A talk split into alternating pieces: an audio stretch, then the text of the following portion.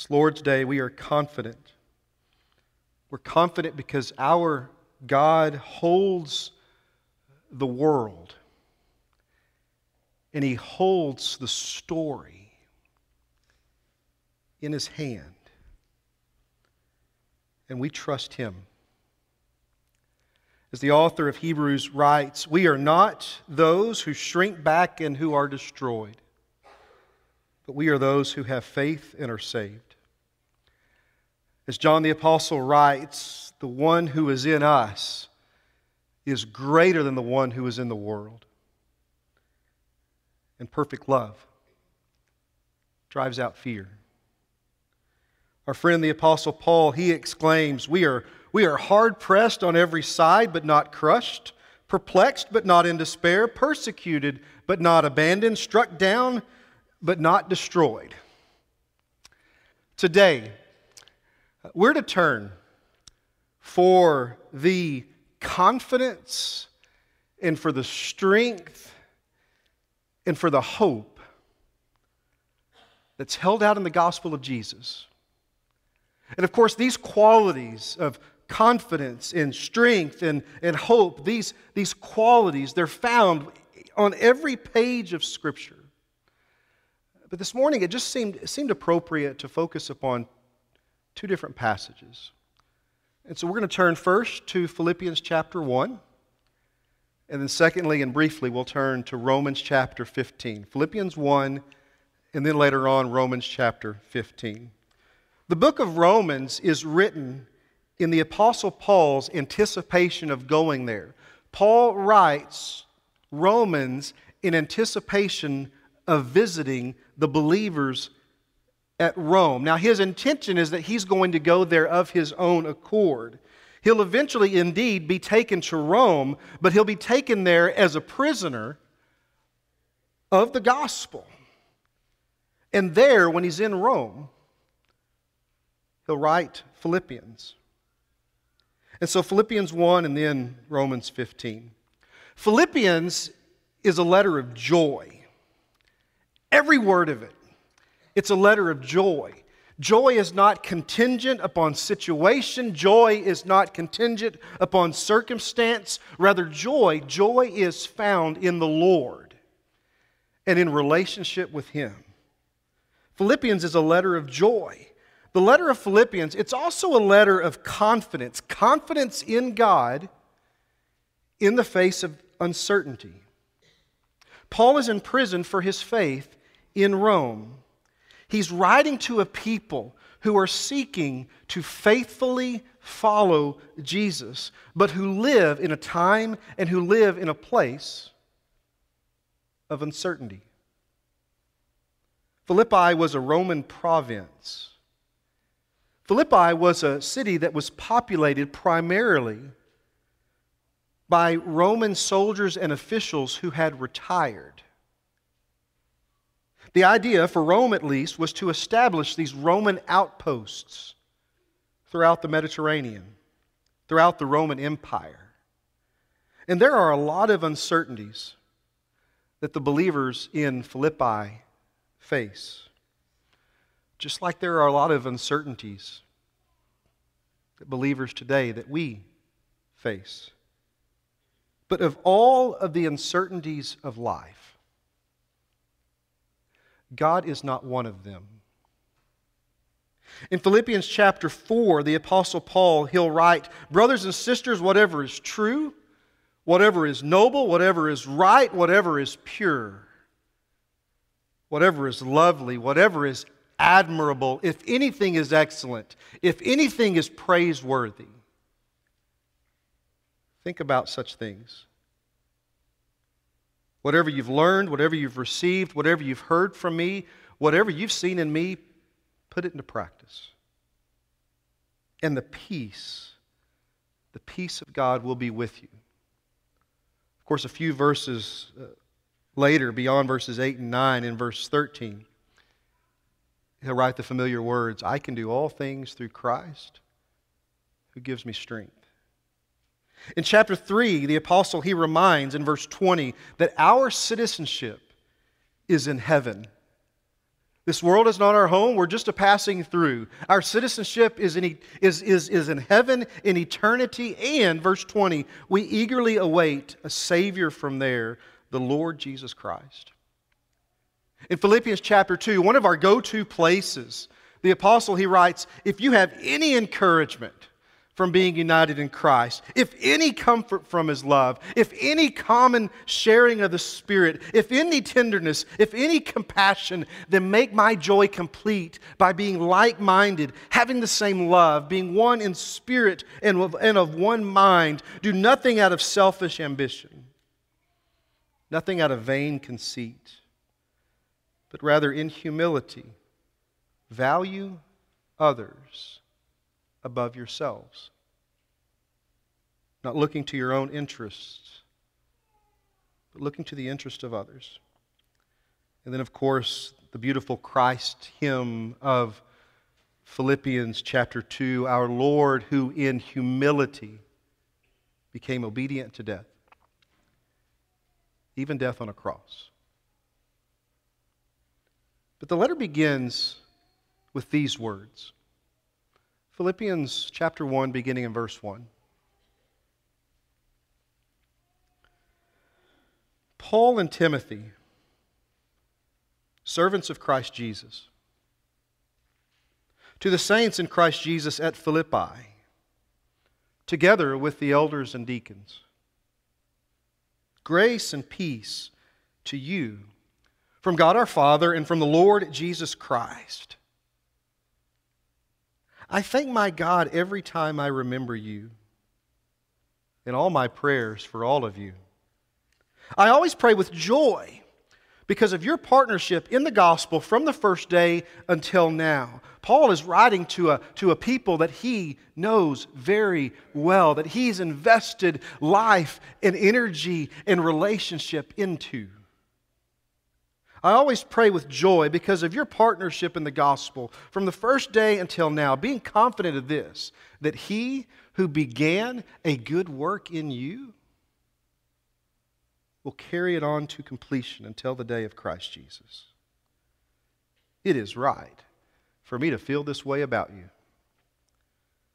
Since I have you in my heart, and whether I'm in chains or defending and confirming the gospel, remember, Paul is in prison when he writes this letter. Whether I am in chains or defending and confirming the gospel, all of you share in God's grace with me. God, He can testify for how I long for all of you with the affection of Christ Jesus. And then verses 9, 10, and 11. This is my prayer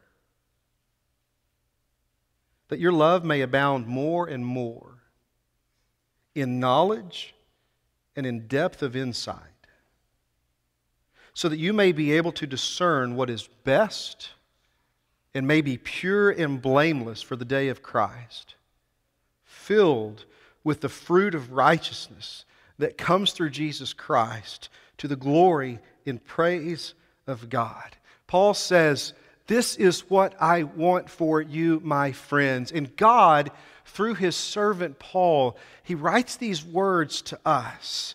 This is my prayer that, that your love, and this is a this is a plural your, Y O U R. Paul is from Texas, that your love may abound more and more in knowledge and in depth of insight. Why? So that you may be able to discern what is best and what is pure and blameless for the day of Christ, filled with the fruit of righteousness. Where does that righteousness come from? The righteousness that comes through Jesus Christ. For what purpose? To the glory and praise of God. In a world filled with anxiety and stress and uncertainty in so many forms, not just this one. In a world that is filled with anxiety and stress and certainty, Christians are to be a calming presence. We talked last week about creation, Genesis 1, Genesis chapter 2. And as God speaks the world into exist- existence, as God says, Let there be light, and there's light. And as God speaks everything that is into existence. If you look at Genesis chapter 1, we, we, you read where, as God speaks life into existence, He speaks order into and order out of chaos. Now we know this is who God is. This is what God does at creation. He, he creates order out of chaos. And as we focused upon last week, if we'll allow Him, He does the same thing for us in our lives. He speaks and He creates order out of chaos. And yet, building upon that truth from last week, I think it's important for us this week to recognize that God creating order out of chaos, He also intends to do through His people. Christians are to be a calming presence in the world. Calm, peace, order out of chaos. The letter of Philippians, it begins, as most all of Paul's letters do, with this introduction of grace and peace grace and peace because we are a, a people who have received grace. And we're a people who are to offer grace. And we're a people on whom the shalom of God, the peace of God, rests. We're also to be a people who exude, a people who radiate peace to others. You see, this, this one continuous story, it's not solely the, the, the one continuous, seamless, perfect, God designed, interwoven story of the Bible. It is, but it's not only that. It's our stories connecting to this one continuous story of God. How? By loving God and by loving others and our question today is how will our next chapter read? Are we a people of peace? And are we those who bring peace? Are we a, a calming presence in a world that's filled with anxiety, in a world that's filled with uncertainty? Our Lord was, our Lord is, but are we? How will the next chapter read? And my hope for us is found in this prayer of Philippians chapter 1 that our love may abound more and more in knowledge and in depth of insight, in order that we may be able to discern what is best, in order that we may be pure and blameless for the day of Christ.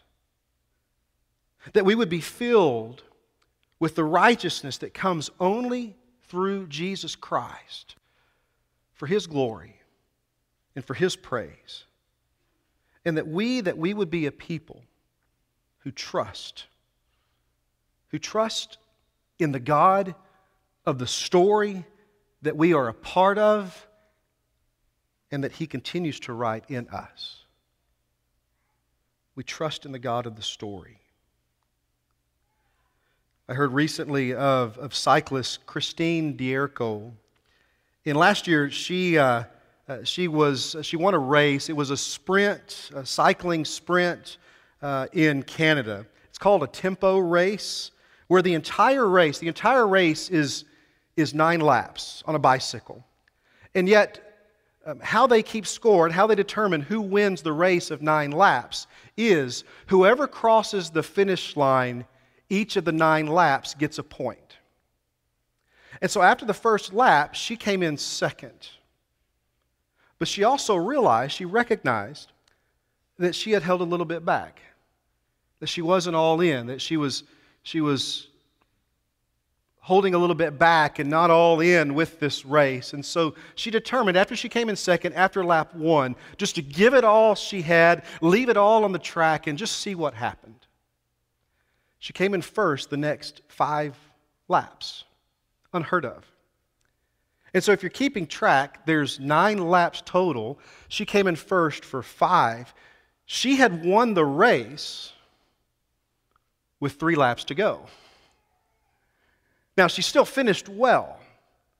But I, I, want to remind you that, that we're like her. We've still got a few laps to go, and, and we want to finish the race well. But what I want to remind us of this morning is that the race, the race has already been won. By God, through Christ, through the gospel of Christ, through the hope that's held out in the gospel of Christ, in and through us. The race, the race has already been won. We've just got to finish the race well. We've still got a few laps to go. We trust in the God of the story, the God of our story, the story He continues to write. And even though we've still got a few laps to go, we're going to finish strong. And we have confidence that the race has already been won. And so I said Philippians 1 to Romans chapter 15. But just one verse from Romans 15. One verse. And that's verse 13. Romans 15, verse 13. This verse is what's called a, a doxology. It's a word of glory. It is a statement giving glory to God. It is a, a passage, a text a scripture that gives us courage and that gives us boldness to go and to be the people of God today.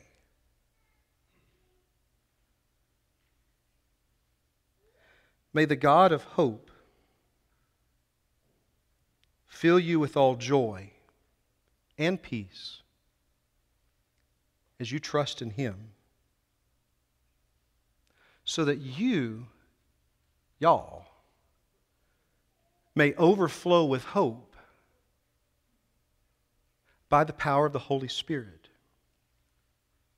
May the God of hope fill you with all joy and peace as you trust in Him, so that you may overflow with hope by the power of the Holy Spirit. May the God of hope fill you with all joy and peace as you trust in Him, so that you may overflow with hope by the power of the Holy Spirit. May the God of hope fill you with all joy and peace as you trust in Him, so that you may overflow with hope by the power of the Holy Spirit. May the God of hope fill you with all joy and peace as you trust in Him so that you may overflow with hope by the power of the Holy Spirit. This church is what it means to be the people of God.